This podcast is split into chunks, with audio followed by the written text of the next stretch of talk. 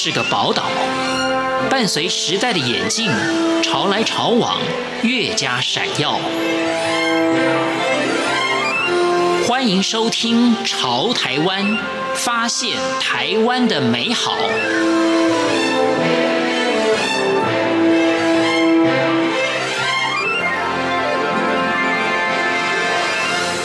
朋友，大家好，欢迎收听今天的《潮台湾》，我是闲情。衣食同源是东方人传统的智慧，利用食物的特性疗愈身心。所以在华人的观念中，坐月子可是一件不容小觑的事。从传统的婆婆妈妈帮忙，到坐月子中心调养，到目前为止还有客制化的月嫂服务。今天潮台湾节目，全球华人母婴资讯平台月子帮帮忙的创办人陈姿璇将分享二十一世纪月嫂行业的新样貌。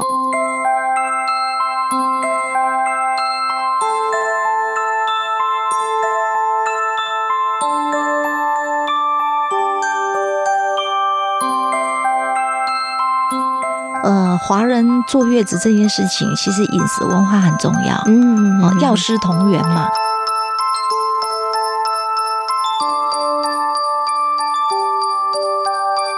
在媒体业服务多年的陈姿璇，几年前只是为了想要协助产妇以及月子照顾者能够有一个更快速、更方便媒合的平台，所以成立了月子帮帮忙。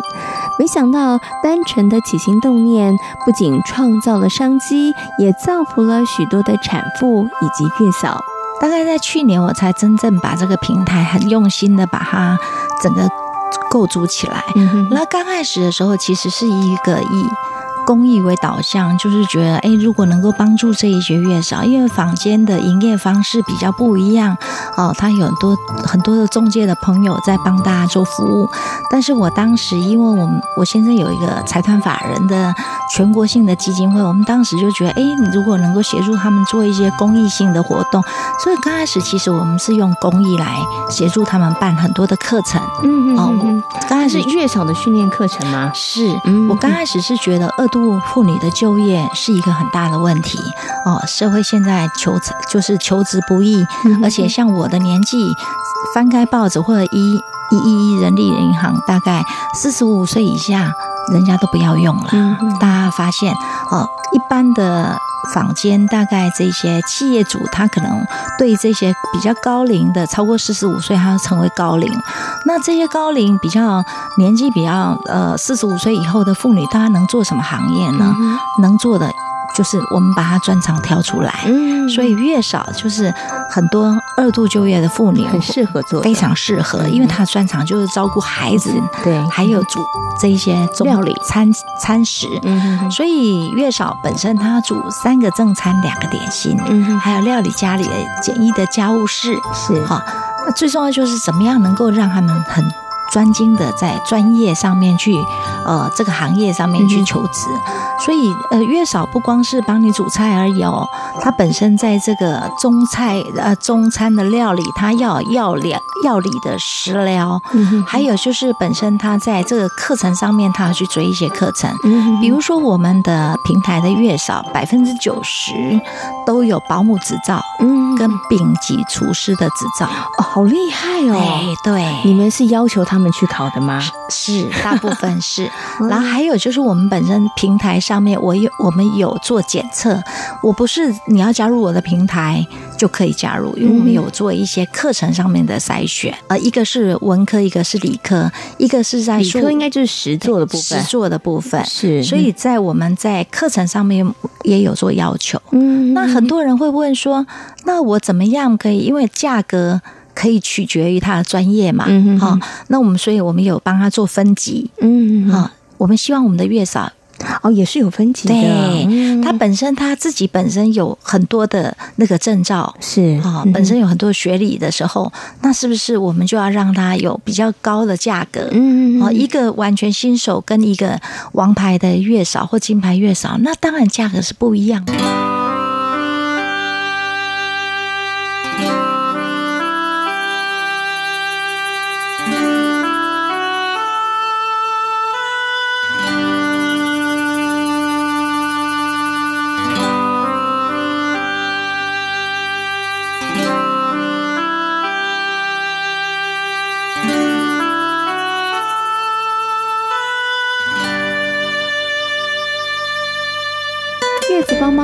除了线上提供月子专业照顾员与产妇建立公开透明的媒合媒介之外，也提供了相关的孕产期的健康资讯，也为月嫂们开设了多元的培训课程，包含了国际证照、妇幼护理、餐点指导等等。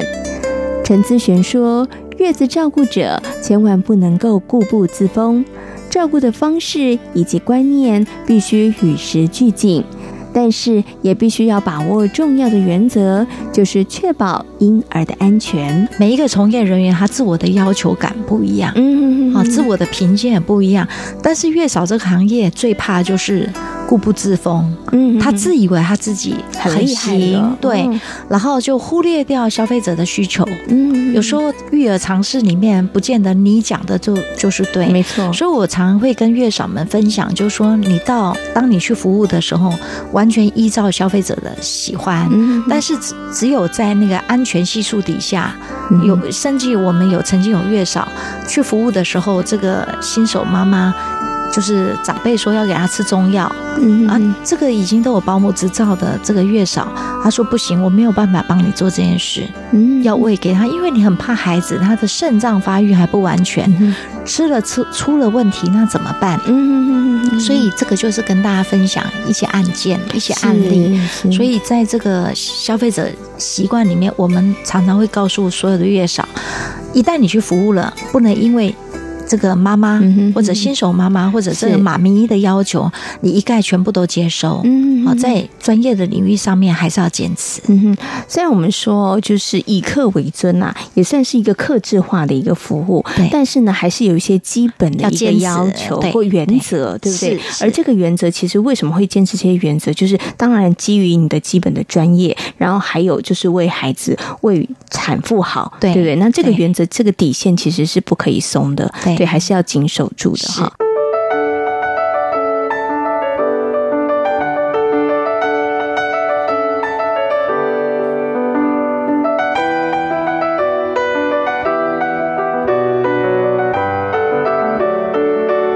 想成为月子帮帮忙旗下的月子专业照护员，除了要具备相关的证照之外，也有许多的课程的研习进修。更有不少的姐妹分享会，经由群聚学习的影响力，让月子照顾者也能够在专业能力上精益求精。呃，基本上，呃，保姆执照跟丙级厨师的执照都是政府公办单位在考试的。嗯哼，好，那既既然政府有做这个行业，我们就不需要再重复了。是这个基本门槛。再来第二件就就是，当你要加入我们的平台的时候，我们会有个学科，学科就是我们有五百题型，我们会抽测，抽测过程给你去可能填写。然后我们也是线上填写，不要这样子基本常识，对不对？基本常识都是基本常识，因为很多的人可能很多的。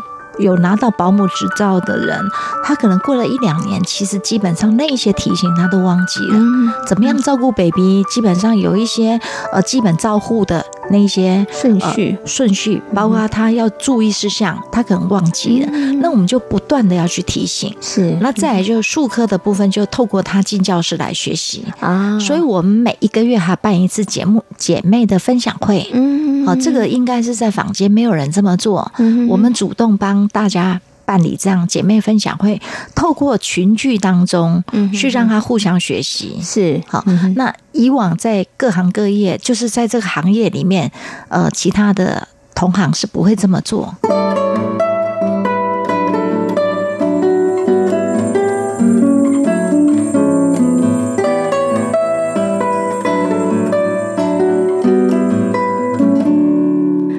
前在台湾大约有五千名以上的月子照顾者，有五分之一就是月子帮帮忙的会员。为何可以在短短的一两年的时间之内创造出如此的佳绩呢？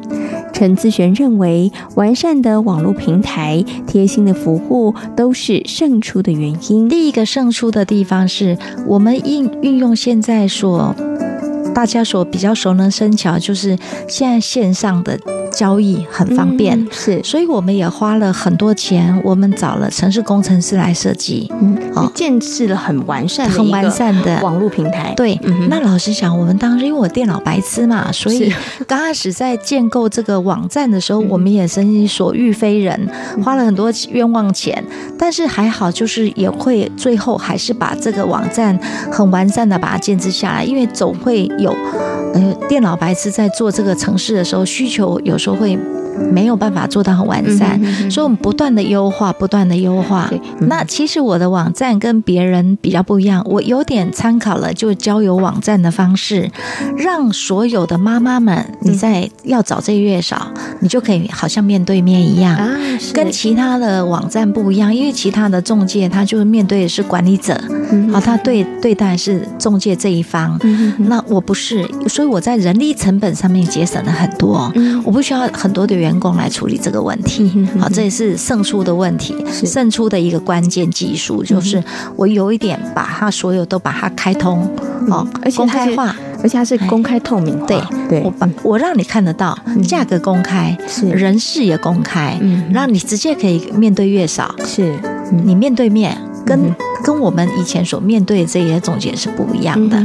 呃，第二点就是还有一点我们可以胜出的是，我们很贴心，我们常常会帮月嫂办一些。呃，一些课程啊，办一些比赛是。好，让他激发他的自我学习。是。好，这一点让我们的月嫂们发现说，月子妈妈简直就是个家嘛，嗯啊，他们常常讲，他说我们要回家了，所以他们常常从国外回来服务回来，他们会跑到公司来找我。还有一点。可能会以为月嫂就是月嫂，月嫂也是个心理咨商师哦。嗯、你知道这一些产后忧郁症的人怎么办？嗯、他有时候可能婆婆也不见得听得懂他讲的话，然后妈妈也不见得能了解，然后老公又上班去了，他可能产后忧郁症面对谁讲？产后忧郁症的人需要的是更多的支持、跟倾听、跟聆听。是那所以月嫂们她本身在这一块，如果她在家，她也是一个很好的倾听的对象。嗯。嗯，所以这一个这一块也是我们一直都在努力当中，所以推播这个行业，我觉得是一件很开心的事情。